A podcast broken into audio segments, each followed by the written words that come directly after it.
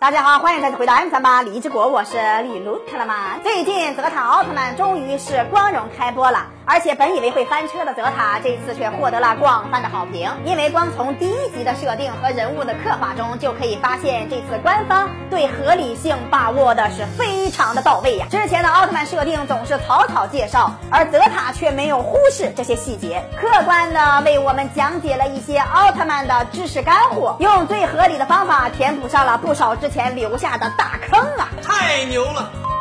首先，新生代奥特曼中最大的坑呢，就是这个变身时间了。自从欧布出现以后，这个奥特曼的变身时间变得那是越来越长了。感觉看完他们变身，这集貌似也就快要播完了。细算下来，这个变身时间最长的大概能有个两分四十八秒五二。那么各位观众老爷们，知道这个变身三分钟、战斗三分钟的奥特曼是谁吗？他就是我们光之国的一哥赛罗奥特曼。瞎说什么实话？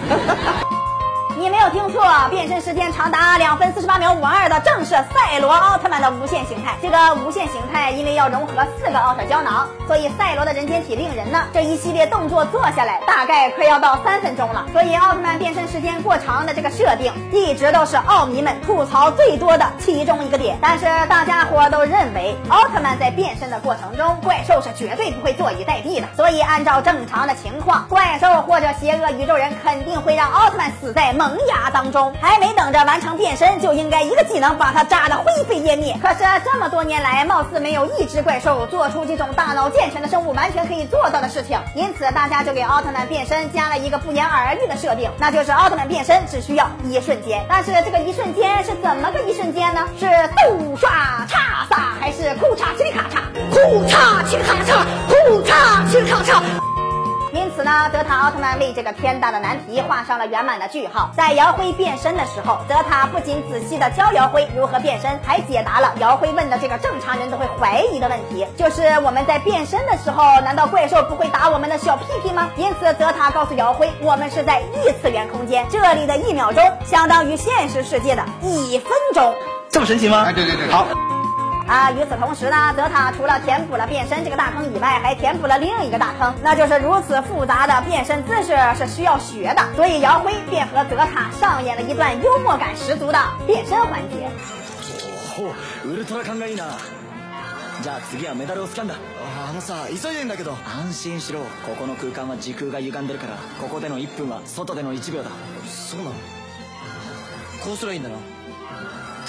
Zero, seven, Leo.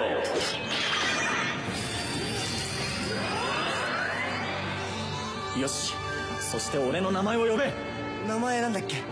ウルトラマン Z ウルトラマン Z いえもっと気合い入れて言うんだよ。気合そういいか？ウルトラ気合い入れていくぞ。ご唱和ください。我の名をウルトラマン Z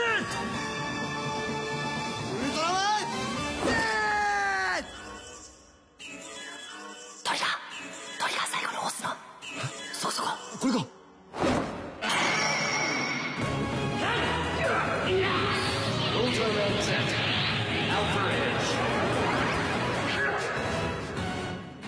除了这两个坑呢，泽塔还增加了一个人性化设定。上期跟大家提过，那就是角色的真实性设定。导演呢给观众创造了角色行为的预期。姚辉刚开始救小狗就是一个预期设定，他的这个行为很直接的告诉了观众，他是一个见义勇为的热血青年。 所以之后他舍己为人的行为并不会让观众感觉奇怪。这个细节大家可千万不要觉得没有意义呀，因为在影视作品当中最忌讳的就是用旁白或者角色嘴里的话语来告诉观众们角色是个什么样的人。虽然这样很省成本，但是难以得到观众的信服。因此，这个微不足道的设定便间接的体现出了制作组的用心。所以，泽塔绝对不会是一部浪得虚名的作品。大家认为这个泽塔是否超出了你的预期呢？是否也发现了某些小小的惊喜呢？可以在下方留言哦。李动漫每天上午和下午都会更新，没事就进来坐一坐吧。一旦把你逗开心了呢，你会感觉到不虚此行的。咱们下期再见。